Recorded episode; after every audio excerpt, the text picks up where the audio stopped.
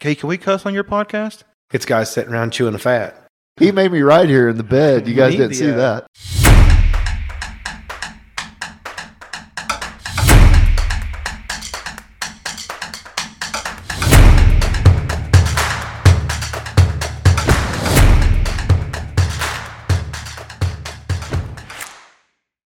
I haven't been out here in a while. Yeah, she's missed a couple. What? Sh- We've done two or three without her, probably. Probably more than that. Yeah, probably. Whoa, what's up with that? She just, I don't know. She doesn't always like the guys' nights, and the we, Uh. we drove forty. No, we drove twenty-one hours to be in San Antonio for like four hours last week. yeah, week. you were saying. So it was. She didn't. She wasn't down for that, I guess. Yeah, and I didn't want to leave Carson. Yeah, Ah, yes. By gosh. but you know. So well, so what's on what's on the uh, the pulse beat of your listeners? What uh, what do you think might interest people? well, I got something that I know is going to interest them, Ooh, okay. but I want to save it for a minute. oh, doggone it. Okay. What's new in Parsons?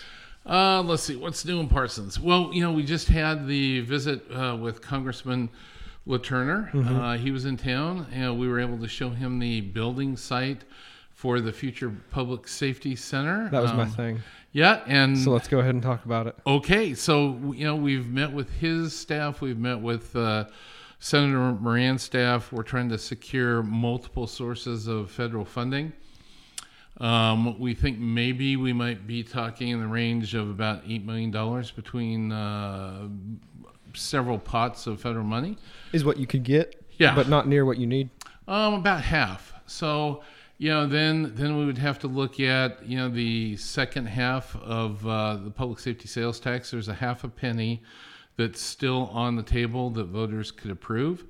That would give us uh, probably about five million over ten years, with the other half of the half penny um, you know, going toward you know some kind of level of dedicated service for domestic violence intervention, victim services outreach, and also to enhance the uh, the school resource officer program. Oh, okay. So Cameron probably doesn't even know what the public safety center is, and I'm sure a lot of people don't. But Ah, so um, it would be the replacement for the um, closely almost there 90 year old uh, fire headquarters, um, which is a nasty old building. Uh, if I was a firefighter, I sure wouldn't want to be sleeping in it. It is the, uh, we believe, it is the oldest operating fire headquarters in the entire state of Kansas. And that's really not anything to be proud of. That's insane. yeah, um, and yeah, and it's it it you know took a, you know partial hit from the tornado in 2000, and it was not completely repaired up to snuff. Same thing with the fire department. We took a hit, and we still have some. you mean the police department? yeah. Oh, the Yeah, police department building that was is right next to it also took a partial hit, and it's also not up to complete snuff either structurally. So, both of those buildings, according to the fire chief, are technically condemnable. Really? Mm-hmm. That's crazy. And what about the second fire station? Would it combine it too? It would. So it'd Um, be all the firefighters and policemen. all yeah we'd all be in one central location and the nice thing is the piece of property that we were we were, were able to purchase a few years ago is centrally located. So it allows the fire department not to be uh, not to lose any points toward um, you know fire insurance rates. So I know where it's at, but are we allowed to say? yeah yeah so it's, just south of Ballers. Yeah, it's yeah, absolutely. Um, you know, and, and Ballers seems to be pretty happy about the the possibility Yeah, of I bet they do. of increasing their uh, what their restaurant uh, crowd. Dude, for a bar, they don't mess around. Yeah, Like if there's they've got their little sign on the wall that says how many people are allowed in here and if there's more than that, there's a line and no one goes in until someone comes out. Yep. They've got the list on the wall of people who can't, Can't come go back. in. That's is- my they don't freaking mess around there, dude. It is like no nonsense. Well, that's good because y y not only is there a built-in, um, you know, group of people to eat, um, you know, as a training facility, as we grow the number of people attending the the Kansas Law Enforcement Training Center um, courses that are literally across the street in in the police annex at 2105 Corning, that's a good business for them. Yeah. So what will happen with the old buildings? Well, you know, the community will have to uh, make some decisions. Yeah, right now, the police department, we operate from three different buildings. Um, actually, oh, okay. four. I only know of two. Yeah, well, see, uh, we've kept a secret. Well. Yeah. So you've got the the police headquarters, you know, right across the alleyway and next to the fire department The old law office. is the yeah the old law office. That's the the detectives, and then we have an off-site area for evidence and property storage. That's a secret. okay. And then we have the police annex, which we were able to uh, get the old strip mall at 2105 Corning uh, for free. Okay. And then we leased two of those suites to the Kansas Law Enforcement Training Center for regional in service training. And then the next suite we just remodeled, and that is the home for the, the new use force simulator, which I know both of you are going to want to come and experience. Okay, hold on. Where is that? Where's that location again for the simulator? 2105 Corning. Okay, and people can just come experience it. No, you have Oh. to be invited. Oh, okay. yeah, But and we can. yeah, absolutely. You guys Okay. are going to be invited. So the remodel of that suite is almost done. We still have to put in the cabinets and, and some other things. Um, and so, you know, law enforcement from our department and throughout the region will come in there to do training.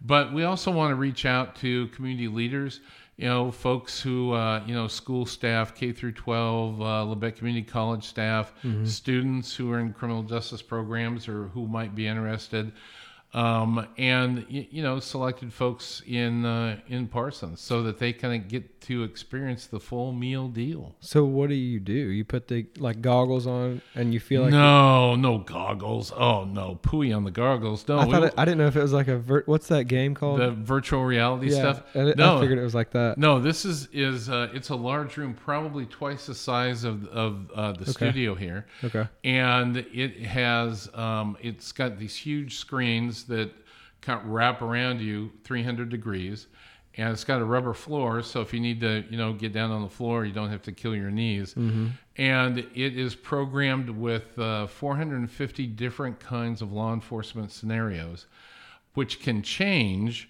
um, based on what an officer does or doesn't do. So you can't go in there and go, all right, I, I know that uh, scenario 24 is this, and I'm going to be great at that because we can change it up instantaneously. It's got, uh, you know, surround sound. It is an immersive experience, and it allows us to um, have from one to four officers in there at the same time. So if they were going to work their way through an active shooter, you could have four officers go in. Call backup. Yep, call backup, have multiple people, you know, you're you're going doing a building search, you're looking, you know, for bad guys. Um, and you're able to use um, a handgun, a carbine, OC spray, a taser, and even uh, a flashlight, which is an uh, what an IR flashlight that will react appropriately on the screen. What's a carbine? Uh, it's uh, for us. It's a short-barreled rifle. Okay.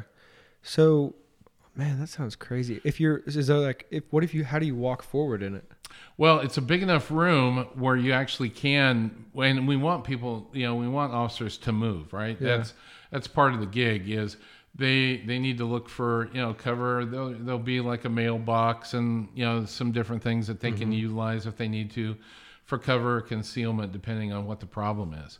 And and it's not just about using deadly force, right? I mean, It's to some- prevent it. yeah, absolutely. We, you know, our mantra is always use the lowest level of force to gain the Mm-hmm. highest level of voluntary compliance. Seems kind of basic, but Yeah. you know, sometimes you got to drill it into maybe those big city cops. Yeah. Um, and, uh, and and so you know, some of these scenarios really just demand verbalization. Um, some might you know you know require that you use a taser or OC spray or you know it's a deadly force situation. And then what do you do after that? Because a lot of police training will go up to the point of whatever the force is, and it's like, oh, okay, we're done. Well, Yeah. no, no, you're not. You know, there's a lot more. What's what's kind of cool with this, uh, and we just did this the other day with one of the officers is it was an active shooter scenario, and we have um, an individual who's been shot, you know, and, and they're laying on the screen, and we have the bad guy who comes around the corner. So they take care of, of the deadly force threat. Bad guy's now done, And now it's incumbent on our officers to go and engage and do emergency medical aid, you know, with the uh, the person on the screen. And then you go, well, how in the world do you do that? Well, you know, you've got a, a CPR mannequin, and now you've got to actually apply tourniquets and, and work through the rest of the problem. So it really, this all started from um, a, a coffee conversation three years ago with one of the staffers from Senator Moran's office who was in town to talk with constituents. And at the end, um, he and I, you know, we were just talking about law enforcement you know, uh, challenges, issues facing, you know, the U.S. And that was during a period where there was a lot of legislation about new restrictions on law enforcement and, and, and you know, laws. And it was like, I mean, I, I get some of that, but, you know, in, instead of trying to legislate everything, why don't we just train police officers better? Mm-hmm. And a lot of the scenarios that you see, you know, that uh, are disastrous on YouTube, Right. is is anybody you know practicing? You know, are you are you you know we, back in my day, you know, you used to during field training, you would have your field training officer kind of go through this never-ending list of what if.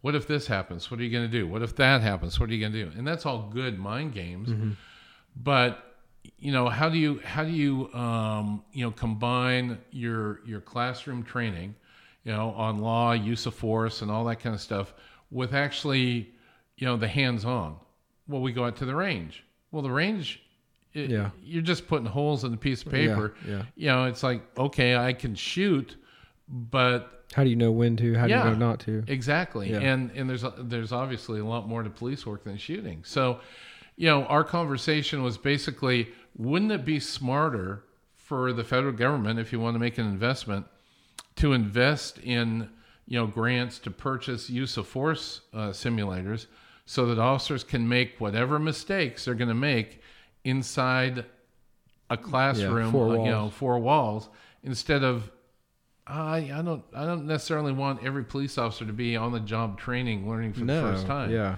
for sure. So that that came about, but you know, it took time. You know, uh, Senator Moran was uh, was great to work with. Uh, we got the funding. You know, then we were able to you know do the bid, get the purchase. You know, then we had to remodel the the facility, and now we are so close. How how far out are you? You know, um, probably a month or two at most. You know, it's it's really y- y- now it's it's it's down to you know just getting the cabinets, you know, putting you know the finishing touches. There's a couple of rooms that go along with the simulator.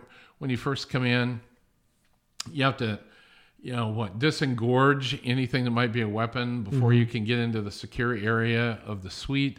You know so we got to have cabinets and everything locked up there. Then you walk down the hallway. You go into a small classroom. You know we have to get a uh, a flat screen up on the wall um, and we do a briefing you know because whether you're an officer or just you, you know uh, somebody in the community you don't want to just walk in cold. It's like what is this? What is this for? What's the what what can i expect is going to happen? Yeah. um, we talk a little bit about use of force uh, law options that, that people should consider. Then you go from that room into, uh, I'll say, the supply room, and um, that's where you get, you know, all of the uh, the simulated weapons. And you know, if you're a civilian, you know, we're going to have some. Uh, um, expired bulletproof vests. You got to put on all the the accoutrements, you know, that officers do, and then we walk you in, and then we brief you on each of the scenarios that you're going to walk through. Nice. Would you That's so try that? Would you? You're kind of a dainty girl. I mean, could you handle? Oh, I'm so dainty. Could you handle? Could you handle a bulletproof vest and the scenarios and the pressure? Would no. you? You'd try it though. Oh, you could do it. You won't even try it. I don't know. She'll try it. That's exciting. What's the timeline? You said ten years on the uh, public safety center, maybe. Yeah, I mean, it's You if, think that's really how it- long it could take? well. I mean, we're in year six right now. Oh, so total. So yeah, in Not from total. now. Yeah, not from today. I mean, Okay. you know, when I first showed up here, we we started talking about the need, you know, to do something with the fire department facilities, the police facilities. And it's a slow process because I've done this twice before in building new facilities. And it's a good chunk of your life, you know, because you got to get the land, you've got to do the needs assessment, you got to get the uh, architects, you got to bring all those people together. I was going to burp. Um, That's all right. Will there be EMTs in there too, or no? No, EMS is still going to be stationed out at the hospital. Okay. We early Makes on we had talked about them being co-located, but the piece of property is only 3.43 acres. Okay. So we're really stretching. Yeah, Yeah. maxed out. The first design was a two-story building. But oh my gosh, as soon as you go to a second story, the cost is exorbitant. So it was like that ain't Yeah. gonna work. And I mean, your first responders. I mean, I know it's only seconds, but you know, two stories is just more stairs unless you go to the old-fashioned fire pole. I Yeah, guess. well, you know, I think you know those firemen. You know, they got they got those barca loungers, and you know, Yeah. they can jump right on that pole. They so. probably would like it, so they could use the pole. Do you think there'll be any negatives of oh, having Oh, everyone together? Oh, and relative to the facility, no. And and there's also another key piece to this is that it's also built so that uh, Labette Community College will be able to have a home for their fire science and criminal justice program. So there'll be classroom, a couple classrooms there, a Oh, couple so of be faculty instructors, too. yeah. Oh, And That's crazy. and for our benefit is that if you're in, taking fire science classes, well, here's a real working fire department, and is there a possibility that you could be a volunteer firefighter, that you could, you know, do the the overnight sleepovers and provide additional supplemental manpower to the the fire crews. yeah, that'd be cool. And from a police perspective, is there an opportunity for us to interact and look at, you know, interns, you know, recruit dispatchers, officers, you know, yeah, absolutely. So it that relationship would be a first for the state of Kansas. Nobody else in the state has that kind of higher education component embedded into an operational, you know, emergency home. Safety center. Yeah. Do other? Uh, they might not have the educational part, but do bordering communities have the combined police yeah, and fire? Actually, yeah, actually, the the closest one is Coffeyville. Um, theirs is uh, about four years old now, five years old. and it's all of it. They don't have like a separate. You know, no, it's station? it's police and fire together. yeah. Mm-hmm. Because I know some like Pittsburg. I think has at least two. You know, you get the bigger cities. One might not work with geographically. You know. Right, and their their fire headquarters that's actually separated from the the police um, headquarters. So Mm-hmm. you could you could still have like a you know a, uh, what a main operation and then have your satellite Mm-hmm. Yeah. you know substations out there. But yeah, it it is um, you know there's there's a benefit in in being able to you know work together. Um, yeah, there's you don't have to have like two workout areas. You don't Yeah. have to have Yeah. you know two different locker rooms. You don't have to. You know, the- Cafeteria or kitchen type stuff. right. You've got you've got That is handy. And we'll have to figure out what we're gonna do with those other two buildings. Yeah, yeah. The the fire department. I mean, in Seattle, uh, Seattle was neat because when I was working there, there was a great brewery restaurant that was in one of the old um, Oh, fire stations. And almost literally right across the street was the replacement station. Oh, so that's- you can sit there, have your beer, and you're watching the fire trucks, you know, go. I mean, it was kind of a neat little thing. Yeah.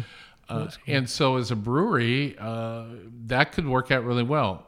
Again, there's some structural issues that would have to be dealt with, but it also takes money to make money. You know, who who could actually come in here and make that investment for a really neat destination brewery restaurant? I mean, I know a guy that would.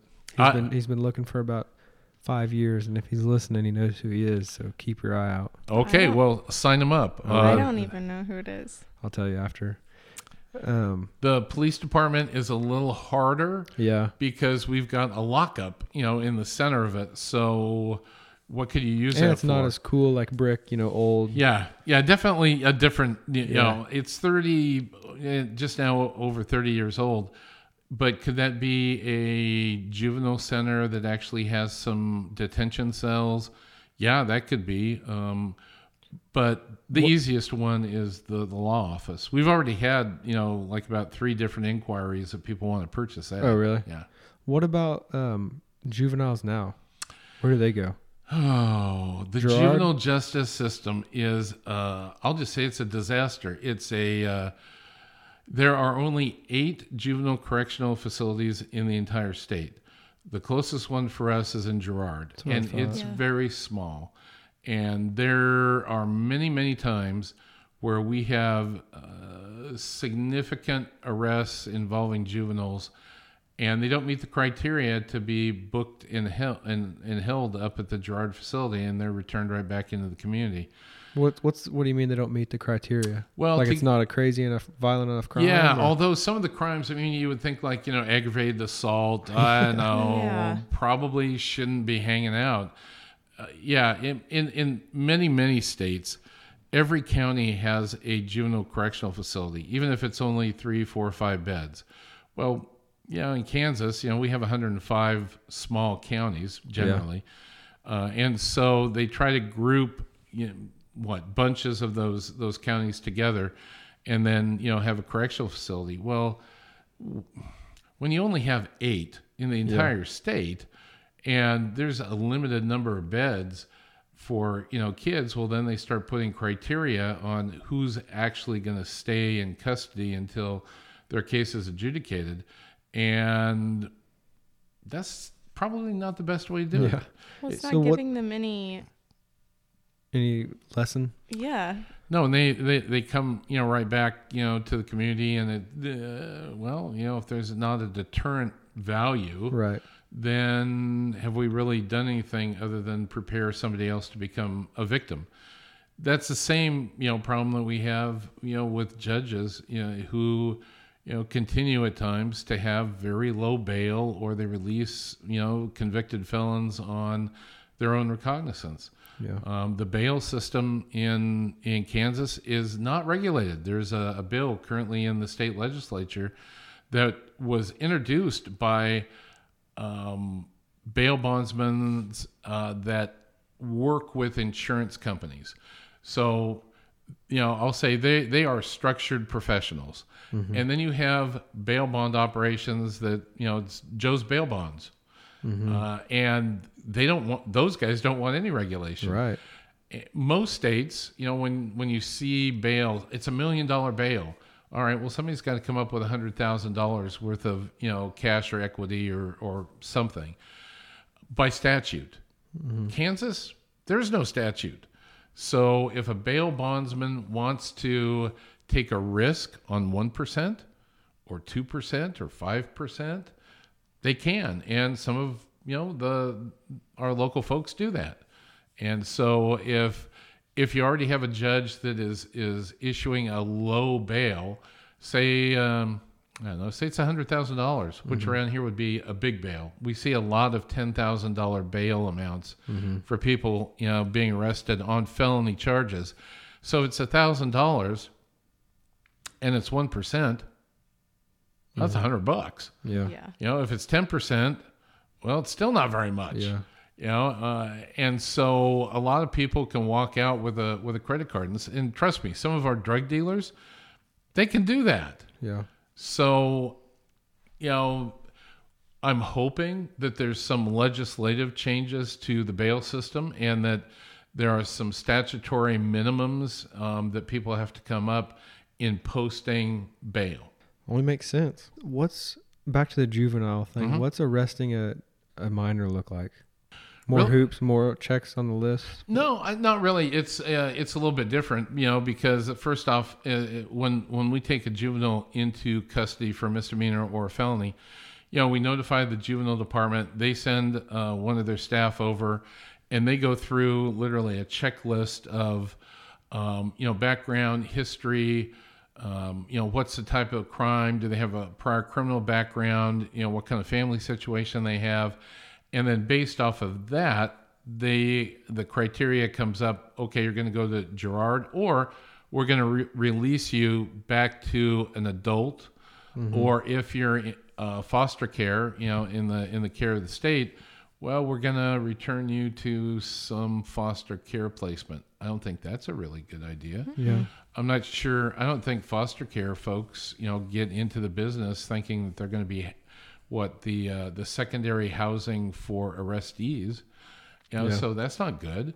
So, yeah, and then you know, then uh, most of the time, yeah, they're going to be out the door. We're going to do a report. It's going to go to court. In the meantime, you know, most of, of those kids are going to be back out on the street. Yeah. Do you think if when this public safety center comes about and you are free to do what you want with the main headquarters, is it hard to turn it into a juvenile system? Like, No, Just- um, there's there's a bunch of op- options. Again, you know, this is this is for you know leaders, you know, in in at the city and the county level to to discuss. You know, the county just recently purchased a building uh, for their their juvenile staff, which I believe is only about three full time employees for Labette County.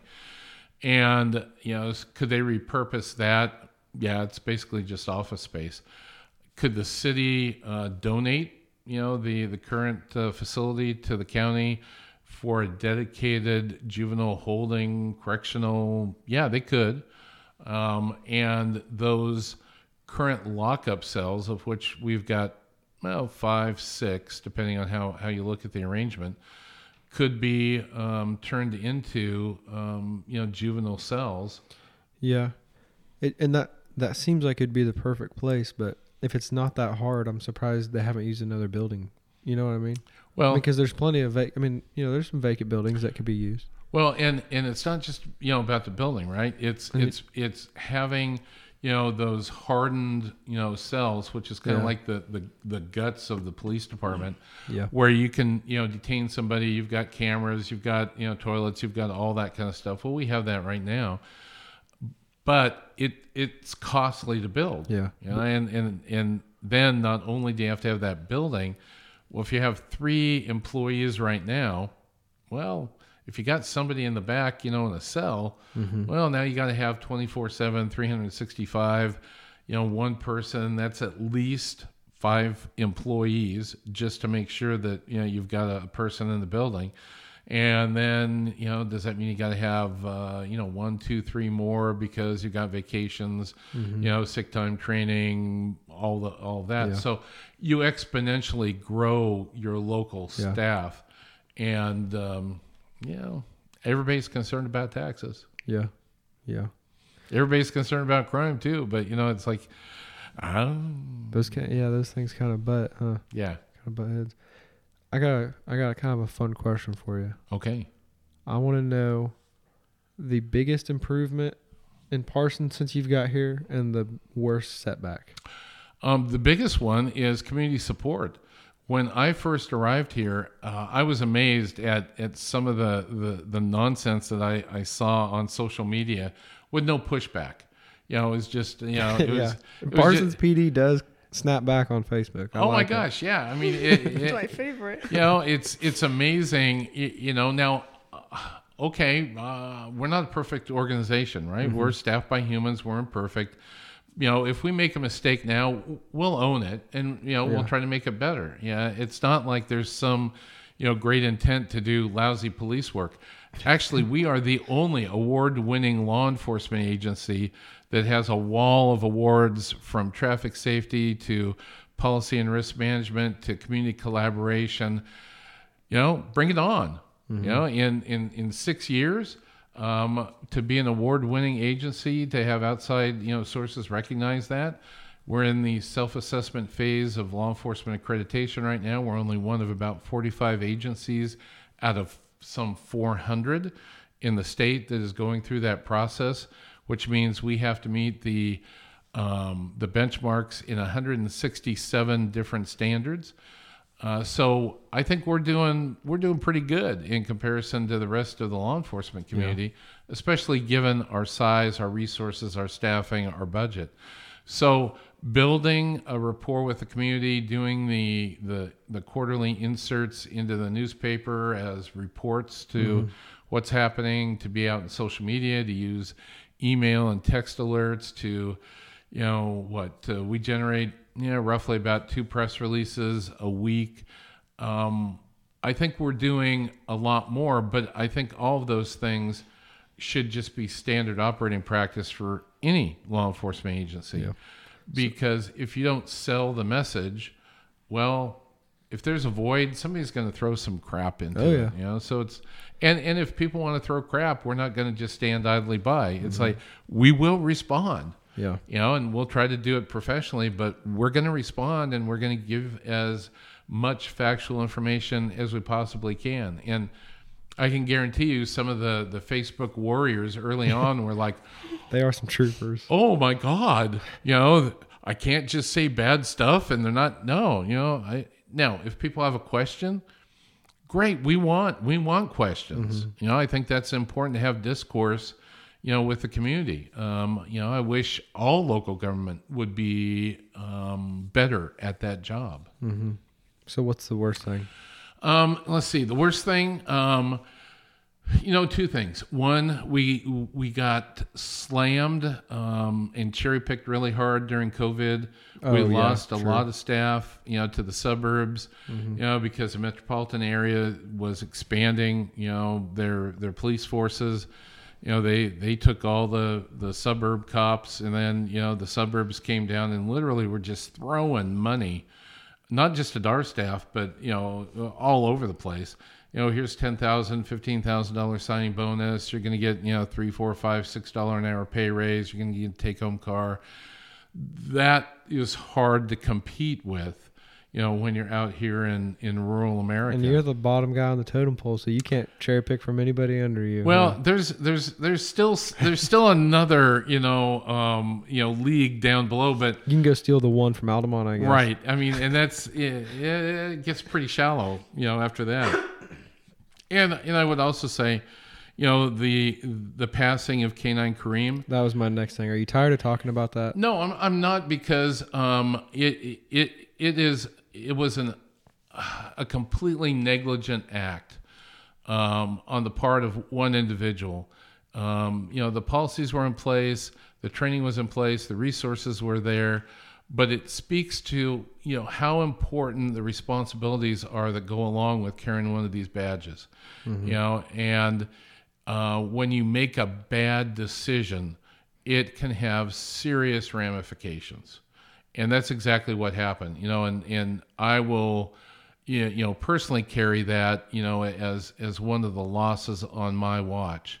Um, you know, canine cream. You know, great great canine, great dog. Um, you know, I still my blood still boils over you know how we lost him. We should have done. We owed him more. Yeah. So, are you allowed to say is the person who was responsible being prosecuted still, or is it in court? Where is it at? Yeah, you know what I can say is, eh, you know, the individual was terminated from our employment for multiple policy violations, and um, the last, you know, the the sheriff's office submitted a case for prosecution. It was a misdemeanor because of the way state law wording is. You know, there was a lot of of uh, posts, you know, by people. You know, granted, I I appreciate everybody, you know, had had some concern, um, and you know, some of the, that concern was, you know, uh, that that individual should have been prosecuted for murder. You know, you know, canine police canines are supposed to be the same as humans. You know, on and on. I share that feeling, but in this state, you know, um, it it met all the requirements relative to animal neglect because it wasn't intentional. It was let's just say plain stupid. Okay. um, and and you know sometimes you can get arrested for stupid. And in this case that case uh, i- has been sent to the county attorney. Uh, last i heard a, a special prosecutor was uh, being brought on to take a look at that. So you know now having said that what's the end result? I, I don't think anybody's going to be happy No. you know they won't. You know at the end of the day Or at least everyone won't be happy. Right. You know, at the end of the day, it's a misdemeanor. That individual had no criminal record before. It was negligent versus intentional.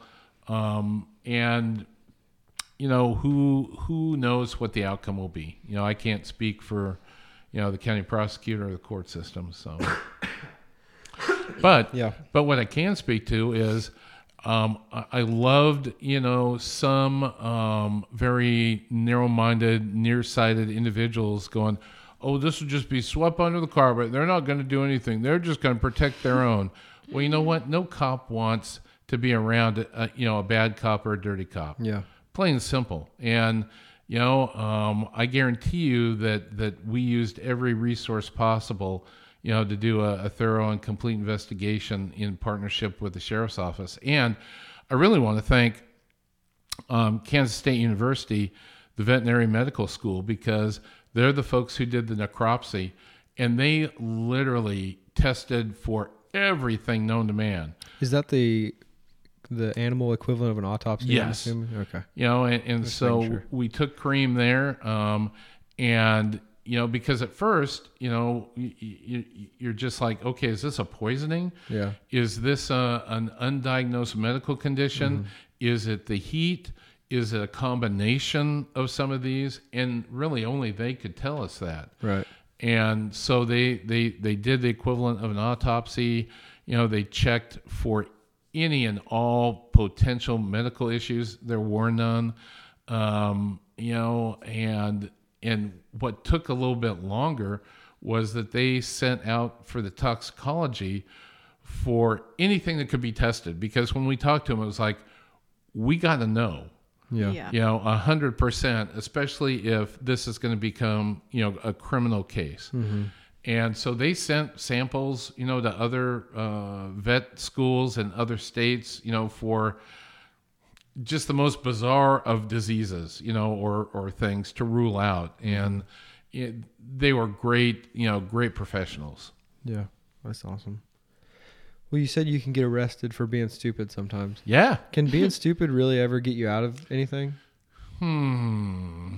Like the uh, you know the failure to know the law is not an excuse I've heard, but there's Yeah. got to be somewhere. Well, you know, this is the thing: is in, in policing, ooh, you, one of the benefits, you know, of, of the criminal justice system is it's not black and white. Whenever you, That's you a benefit. yeah, it's a benefit because Hmm. not every single crime is identical. Like every Yeah. burglary is not the same. Every assault is not the same. Every disturbing the peace call is not the same. Different people, different triggers, different issues. You know, was there some stupid? Was there intent? You know, was there neglect? You know, what's the totality of that? And so, police officers are lucky that they have that range of discretion to look at the totality of the circumstances and then adjust their level of enforcement as necessary. So let's say let's take something really small, right? Um, I stop a car that's doing I don't know, let's say 17 miles an hour over the speed limit. Normally that'd be a ticket. Now if if you drove through one of those radar, you know, automatic ticket, you know, machines, it would just send you a ticket. You know, anything over say 12 miles an hour. We Bam. have those no. Okay, and I don't God. and I don't like them. because you need to take those the other ones down because they just to me it's like, you know, how fast can you go? Yeah, I well, oh, well, so the radar trailer, but no, this is the, this is where it's literally going to send you the ticket. That we is we don't have any of those. Oh um, my gosh. Now there's some some states, some departments, Louisiana, um, that do have a problem, you know, where those are just money machines yeah, and and I think that does a huge disservice to the entire profession because you know if if I stop a car and I go I go up there I am Officer Spinks. The reason I stopped you is doing 17 miles an hour over the, the, the speed limit. Is there any legal justification what you're doing today? And it turns out to be your grandmother. And she is um, incontinent. And she's trying to get home. This is actually a real story okay, and she's trying to get home. She's trying to speed home. Okay, and there was, you know, there was no potential of a crash. Would I write her a speeding ticket? yeah, yeah. I, I see what you mean. You know, no. It'd be like, oh wow, sorry. Okay, uh, let's get you home. Um, you know, I stopped a, a car one night. It was late at night, uh, like probably one in the morning, and there weren't any other cars around. But this car was flying through the community that I was at. You know, and I, when I say flying, they were probably doing 80, you know, in a 30 zone Oh, through town. Now there was nobody else but you know me in that car, and it was like, whoa, okay, what do we got here? Yeah. I stop them. Hi, I'm Officer Spinks. Oh, are are you giving birth in the back seat? Oh shit. And Oh god. she was giving birth in the back seat. Did you give him an escort? Yeah, n- no, I got EMS. It was Oh. like, oh, we got to stop right Oh, here, okay. you know, Okay. and and you know, the thank God the fire department is like six blocks away. So, Oh my gosh, that's crazy. so it's like, would I write them a ticket? Yeah, no. I mean, technically, you know, if you're doubling the speed limit, you know, that's an automatic arrest for you know reckless driving.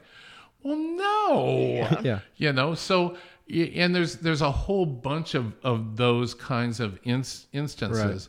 You know, so you want a human being that has empathy, right? Mm-hmm. Has a guardian mentality, not just an enforcement one, Yeah. to look at each of those circumstances and do the right thing for the right reason.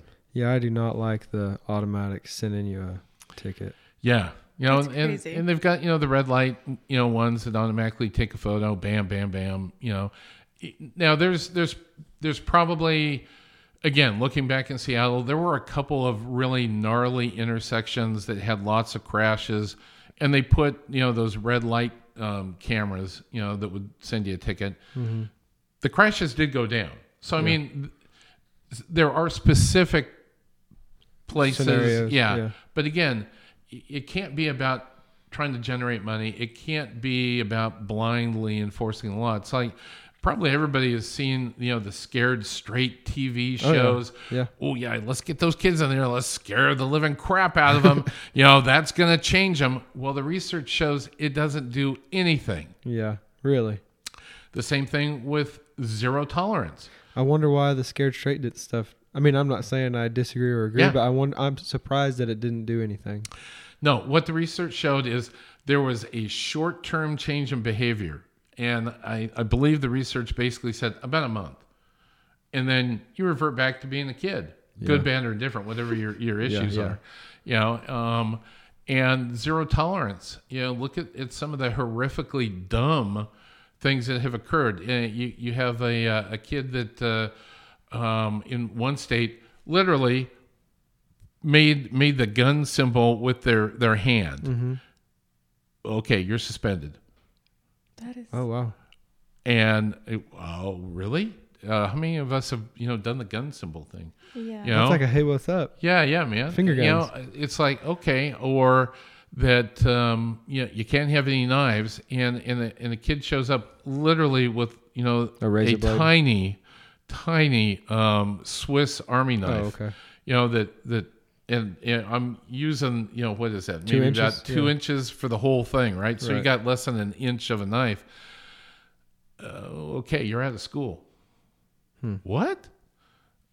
Okay, I mean, I don't know, you know. So, but again, the research shows that that's not good, Yeah. you know. And and if you don't apply common sense to anything in policing, I mean, you know, when you start talking about detaining people, technically, what taking away their civil liberties during a detention or an arrest for a period of time, or obviously, you know, the worst being, you know, you can take a, a human life without prior judicial restraint. You know, law enforcement are the only government, you know, entities or personnel that can do that. That's big stuff. That's big stuff. So you, you kind of got to be thinking what is appropriate mm-hmm. In each of those circumstances, and uh, and and law enforcement needs to be held accountable just as communities do when they make really bad decisions. Right. Where do you stand on uh, the no gun signs? Stupid? Not stupid? Well, you know, I'm I'm coming. So, it, you know, I used to be a member of the NRA. Um, I'm not now. The the police department is an NRA affiliated um, agency because we utilize their law enforcement division, uh, which has been around since the 50s, and they provide a host of useful, you know, training material, PowerPoints, you know, things that we use in in our in our general training. That doesn't mean that we agree with you know any of their lobbying. On the other hand, we also um, work with uh, Moms Demand Action Yeah. uh, as well because they're looking at common sense ways, not not you know gun confiscation or anything like that, Right. but common sense ways. We we and the sheriff's office have a, a current grant you know, that we partnered with the uh, the local chapter to be able to distribute free gun locks.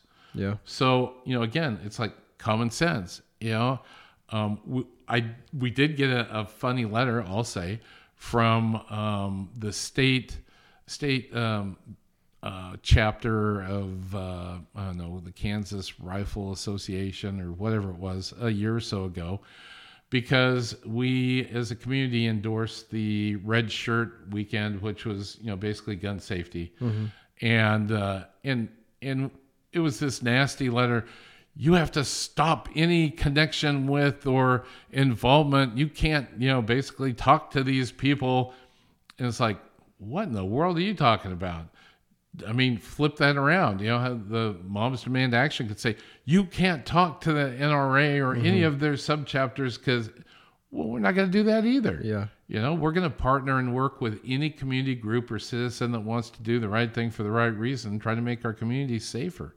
So, you know, a, a big part of, of my career on the West Coast, um, you had to actually have a concealed weapons permit if you were going to carry a concealed weapon. You couldn't have a gun immediately accessible in the interior, um, you know, driver and passenger part of a car. It had to be, you know, locked up in the trunk. Uh, that stuff all seemed common sense to me, right? Um, the constitutional carry, okay, that's a state that I live in, and you know, so you know, we uphold, you know, the law, you know, that people can go ahead and carry guns with or without concealed weapons permits, open carry, throw them in their cars. But I'm just kind of saying there's a lot of guns around, and I'm not sure that, you know, having lots of guns around necessarily lowers our crime rate. Otherwise, Southeast Kansas ought to be pretty doggone crime free. Yeah. Um, and it's not, whether it's Pittsburg, Coffeyville, Independence, you know, or, or beyond. So, uh, you know, it, you know, I'm a gun owner. I'm a Yeah. safe gun owner, owner. I've been a firearms instructor since the 80s. Yeah, to me, I can see both sides of the the gun sign because part of me is like, okay, the no gun sign is so that someone doesn't, like essentially, so someone doesn't come in here and shoot somebody. Mhm. Well, if someone's willing to shoot somebody, they're not going to give a shit whether or not they broke a law by walking in with a gun. But then I also don't know if maybe for the judicial technicality reasons, or the not judicial, but the court system reasons, if they're going to say, well, if you didn't have anything telling them not to have a gun, you can't get them in trouble for you know. So I don't know. I can I can see where maybe on a technicality they have to have it, but it also seems kind of silly.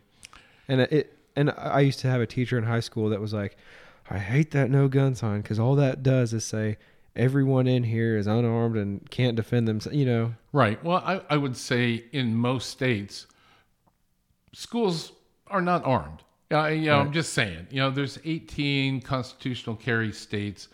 You know, the other states, well, you can't do it anyway. Now they don't have a sign. You just can't do it. You know, you know legally. Um, so Wait, what did you say? 18 states or what? are constitutional carry states, where in a constitutional carry state like Kansas, Yeah. you literally can carry a gun just about every place, you know, whether it's concealed or not, and except for some very small, you know, um, restrictions. So on the ones that aren't that, that doesn't include like school officers, right? So they're going to still have school Oh officers. yeah, yeah, yeah, yeah, yeah. Okay. Law enforcement, you know, is, Yeah. al- is always going to be exempt from exempt Yeah. from that kind of stuff. Hmm. So That's crazy. You got any notes, Cameron? Yeah, I have one thing. How safe do you feel like Parsons is? Oh, broad I- question.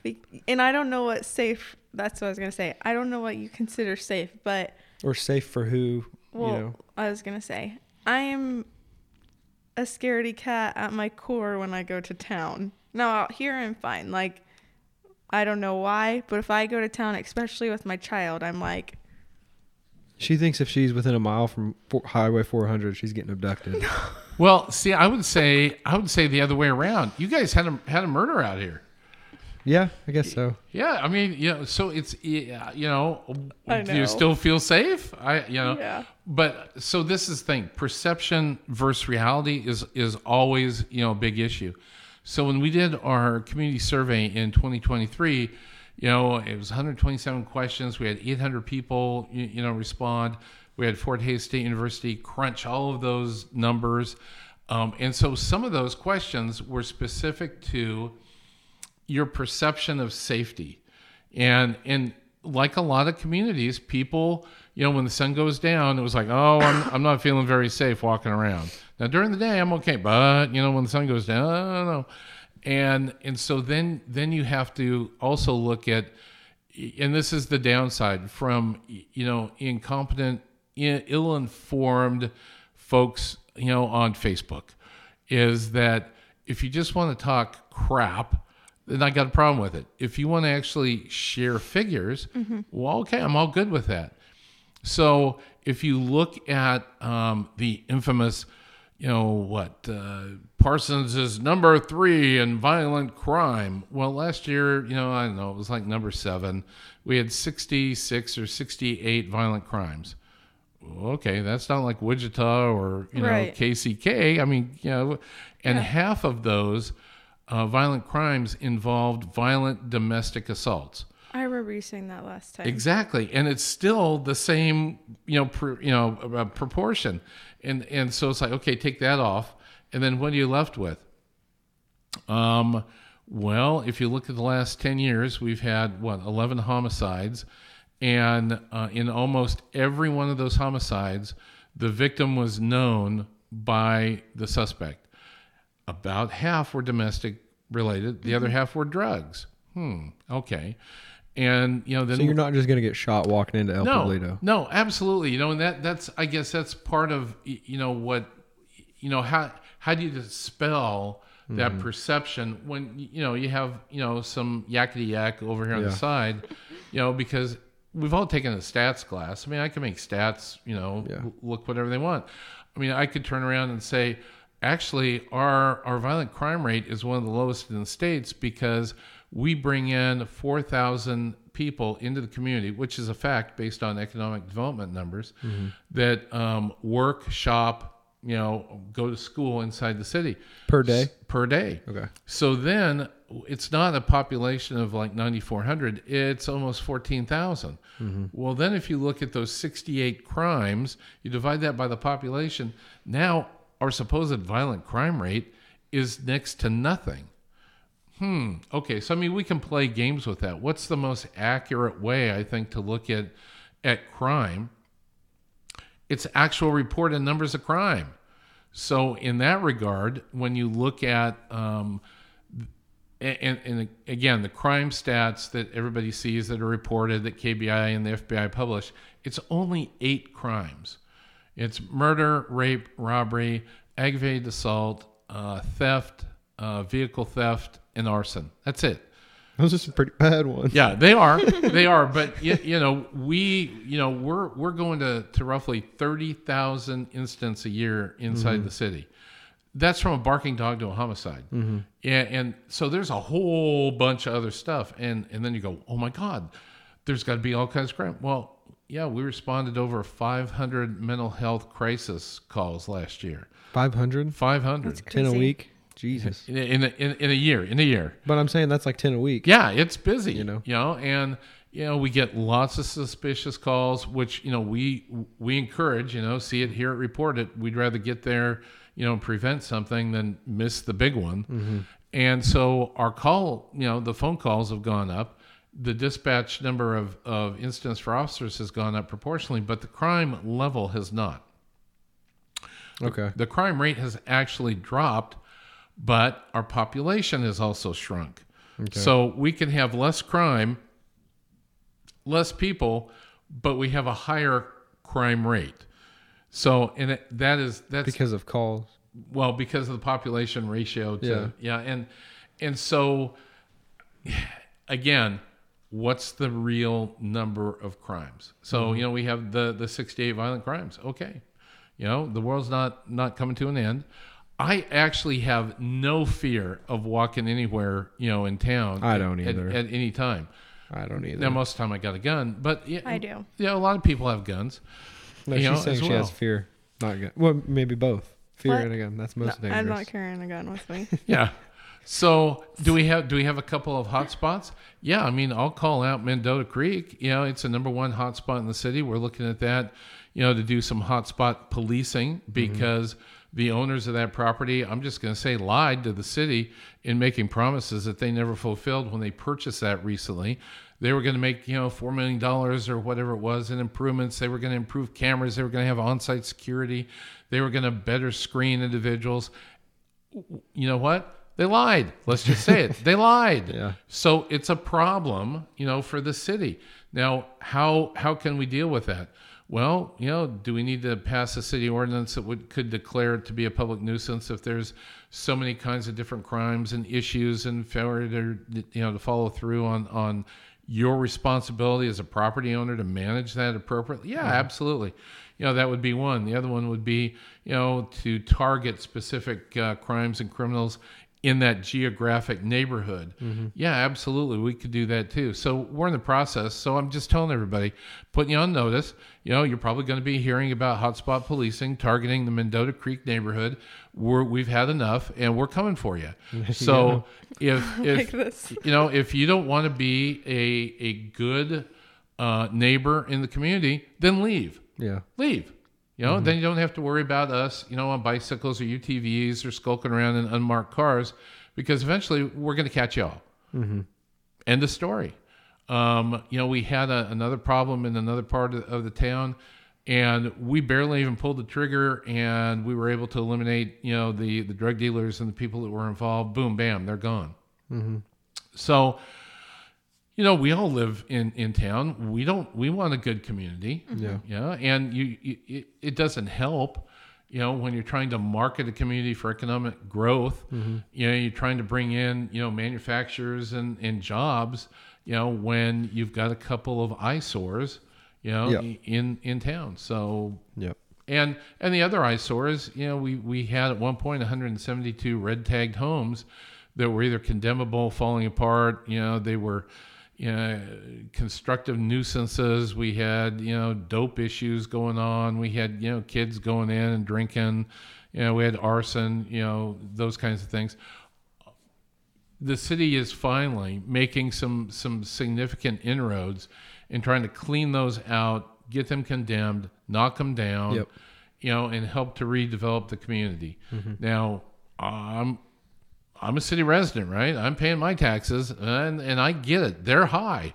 Um, I want to see something done because I want to see a better, you know, community that can really pull itself up from bootstraps. Same thing with you. You're in a business of trying to, you know, who wants to sell, you know, homes, you know, that are falling down, you know, for 20, 30, 40, 50,000 bucks. There's no money in that, you know, and they're crap anyway. You want, you know, homes that are livable, that, you know, Yeah. are going to help draw people into the community. Well, you know, the city, you know, lost sight of some of their responsibilities over the past 20, 30 years. you know. Right. now, you know, fortunately, you know, with the current uh, group of commissioners, they get it, you know, and they're trying to put money where their mouth is. Yeah. And like Jim says, you know, better houses for the people that do work here but live in Pittsburg, you know. Right. Yeah. Absolutely. You know, Yeah. when you talk missing about out on all those tax dollars. Yeah, when when you talk about the fact that we're bringing in four thousand people to work, school, and whatnot, wouldn't it be nice, you know, if, if we had some affordable houses that were nice neighborhoods that people could actually live here instead of driving, you know, 5, 10, 15, 20, 25, 30 miles Yeah. away? Yeah. Heck yeah. And and would that instantly lower my crime rate? Well, yeah, if I had 4,000 people living in, in the city, Yeah. my crime rate would go down and if they are actually folks who can afford you know middle income or higher you know homes they're probably not going to be the, the people that i'm going to have to deal with Yeah. Well, thanks for coming out. We'll let you get back to it. I got to tell you one more story that Yeah. you reminded me of when you asked her if she felt safe out here. So I don't know if you've ever driven to this road, uh, to the end of this road, but it dead ends You at don't the have lake. to tell people where we live. Oh, actually look it up. we're broadcasting live from uh, a, a defunct Lord. nike Well, bunker at the end of it is the lake. And one time we had a high speed chase down this road. And I was Motorcycle. I was home.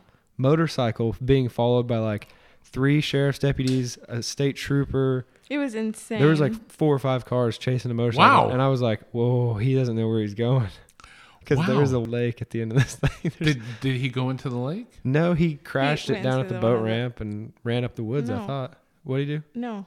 He. I thought he crashed. He down went, at the corner? yeah went Oh. into the field right down there. He didn't quite make it to the lake, I guess. But didn't it catch the grass on fire? Because this was like the Yeah. middle of Oh my summer, gosh. Yeah, yeah, it caught the yeah. right? Wow. Yeah. So so actually living out here, the violent crime rate is huge because there's only like about what five people on this road, No. and you've had one major crime. So that means you know you guys are the number one most violent crime area in the state. No. Yep. Yep. It's nice and safe out here. No, I do. I mean, I'm not. I don't feel dangerous, or I don't feel in danger in Parsons either, or out here though. Yeah. So I mean, I, I you know, like You're I said, not a little. dainty girl. Yeah, I guess that's what you're gonna call me. Yep. hey, we're only we're only a phone call away. Yep. We have one of the quickest response rates too. Really? For any priority one call, our average response time is two minutes. Nice. you can barely get me to go to Walmart with our child by myself. Yeah. Walmart. Yeah, She somebody's really- gonna snatch me up she- or my child out of it. The she In the parking with the human trafficking, she's afraid of Highway 400. Well, you, You know, know, because oh, you can be in Tulsa, you know, Wichita, Arkansas, anywhere within two hours. Which you know that is kind of okay. So this is great. Yeah, I mean, you you you can keep this or throw it away, but no. I'll keep it. I'll keep it. we we um, just recently uh, installed um, uh, five. Uh, they're they're called automatic license plate readers. Oh, we were talked about this last Yeah, we time. talked we about talked yeah, about so them. now they're finally up. It took forever to get the the the K dot you know permits. so where are they? I well, I'm not telling you. Oh, okay. Um, oh, so they're not. They're secret. Well, they're not really a secret. I'm sure if somebody were to drive around and th- they could pick them out. But you know, we have ours are in beta testing right now, so they're they're you know calibrating and but we're starting to to do searches. Uh, Pittsburg, they have 15. Um, Caney has one. Montgomery County has five. Coffeyville has five. Independence is installing five. Iola has a couple. Allen County has uh, some because we're trying, and we all share that information. So, So if if say Cameron or someone like her gets snatched at Walmart, yep. I call it in. How hard is it for you to call whoever you got to call and say, "Hey, did this license plate go through Pittsburg or did it go through you know, in where Independence or whatever?" It, it literally would take a dispatcher seconds. Really? And that's part of the benefit. Yeah. Because we can do searches, you know, the, the agencies share that data and we can do searches for that. It also is helpful for, you know, Amber alerts, uh, silver alerts, um, wanted, you know, persons associated with vehicles. We could put all of our local warrants um, that are connected to uh, a vehicle into those. Uh, we also, what else can we d- use that for? It, it is, uh, you know, we could, well, let's just say, you know, and we probably will do this. We're going to track all of our local dopers, you know, and we're going to watch where they're going with their drug deliveries. Uh, Are there any hoops as far as like rights that you have to? No. Um, you know, we actually meet the requirements that the American Civil Liberties Union set on the use of these.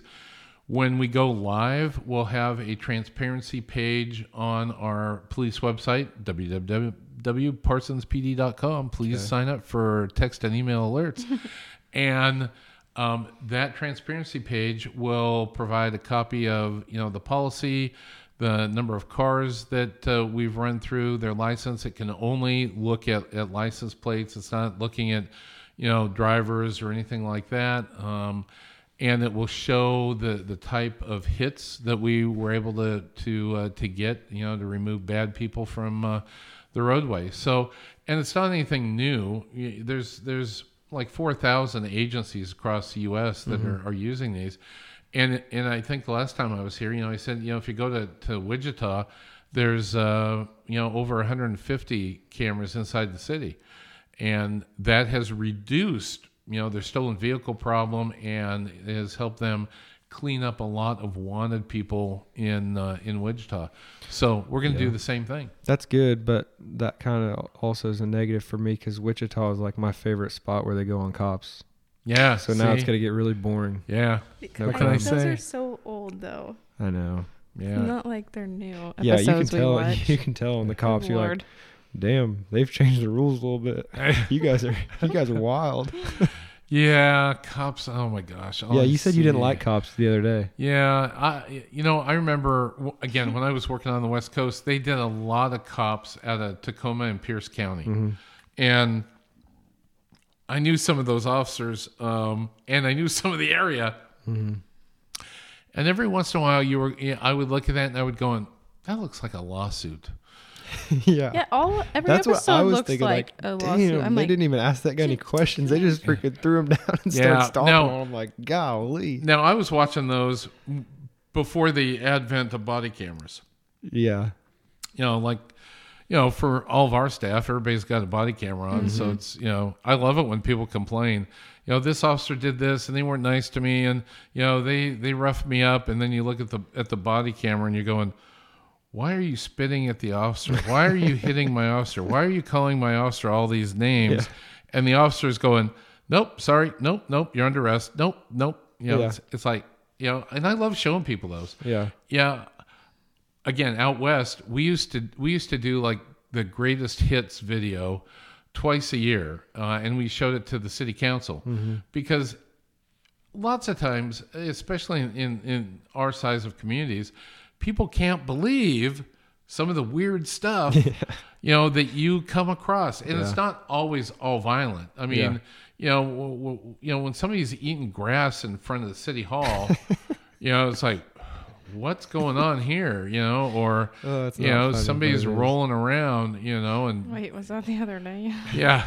So so we used to show of the we used to show these clips and and usually you know you know and you know the room would be full i mean that would be the night you'd have a lot of people show up oh Mm-hmm. hey let's go see this I'd go watch it. Yeah. and and every single time you know the the city council members were just like our officers have to endure that Yeah. it's like yeah what do you think is going on Yeah. you know but yeah maybe one of these days we'll do that for parsons Yep.